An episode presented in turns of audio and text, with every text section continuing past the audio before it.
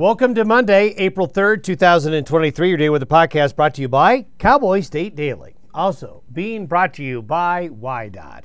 Call 511 or go to wyoroad.info for the latest road conditions, as there'll be a lot happening over the next 72 hours when it comes to travel across the region.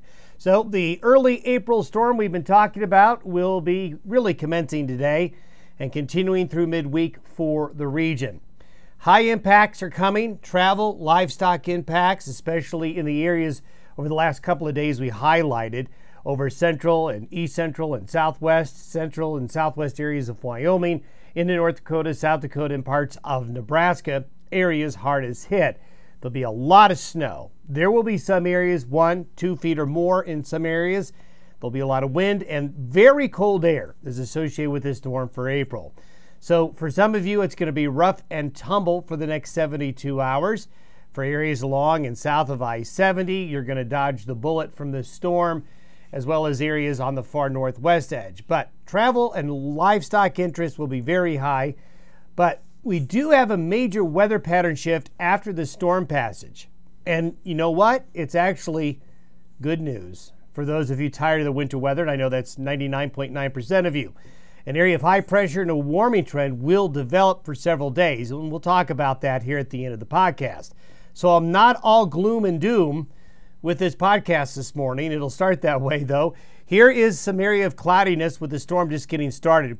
For those of you who saw the podcast over the weekend, we talked about two phases of the storm.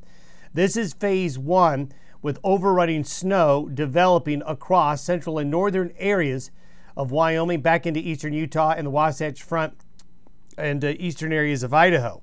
So, this area of low pressure that's digging into the Great Basin right now is pumping warmer, moist air over and top colder air that's up here, producing snow over parts of southwest and central areas of Wyoming. But the low will swing south and east and will move across the region. And as it does so, look at all the winter weather advisories and warnings are in effect. The orange area here represents a blizzard warning that's in effect for many areas of North Dakota, South Dakota, and north central Nebraska. The blue indicates winter weather advisories in effect. The pink are winter storm warnings. So the winter storm warnings are quite extensive here across the region with this storm as it comes in. These are advisories for high fire danger and very windy conditions on the south edge of the storm over New Mexico, West Texas, those areas there. When storms go to the north, the southern end of the storms, especially in springtime, are the ones that end up with the wind. So there's the 500 millibar low. This is by 6 p.m. tonight. Digging into Utah, so western areas, during the evening and overnight hours. And this will initiate the second phase of the system as it intensifies and becomes a deep storm by Tuesday evening over portions of western Nebraska. The counterclockwise flow just going to bring in some very cold air on the backside of the system. And when the low pressure system intensifies, that's when the wind on the plains really will be cranking up, coming in from the north northwest on the backside of the storm. And then the storm intensifies even more by noon Wednesday, really heading up into the upper plains. And here we go again. Here we go again with another outbreak of severe weather. Now, I know this part of the country has been battered and bruised with really bad tornado and thunderstorm activity. It's going to happen again here with this storm, but there is a break in the severe weather for that part of the country coming with our break in the weather here later on. That will show you here in a minute. And there's that severe weather outbreak that is going to be happening tomorrow in the Midwest as the low here heads up into the upper plain states. Basically, it's, it's a classic setup once again. But to remind everybody, this is the time of year where the tornado probabilities are really, really high. From a climatological standpoint, this time of year, when you get these strong winter like storms coming out of the Rockies, you historically have a high probability for tornado activity in the Midwest and the southern plains. But hopefully, this will be the last of these nasty systems here for a little bit. Now, the precipitation amounts are very impressive and they look very similar to what we've showed you over the last couple of days a southwest to northeast trending axis of the heaviest snowfall. It looks like the Colorado Front Range is going to dodge the bullet completely. We're still expecting the Laramie to Cheyenne areas to be on the razor's edge.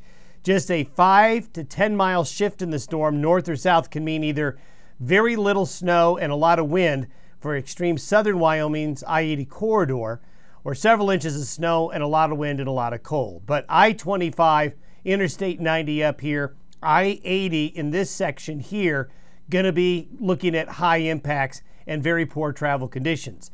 And there's your snowfall axis of heavier snow there and focusing in a little bit. This is using the 10 to 1 ratio. And even using the 10 to 1 ratio, you're looking at a foot, foot and a half of snow in some locations. The bullseye continues to be for the heaviest snow amounts right here.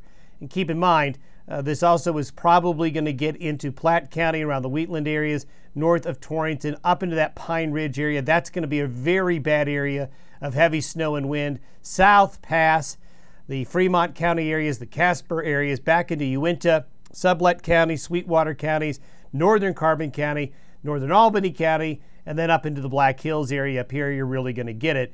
The northern areas of, you go north of I 90, snowfall amounts really drop off. You get south of I 80, snow amounts really drop off.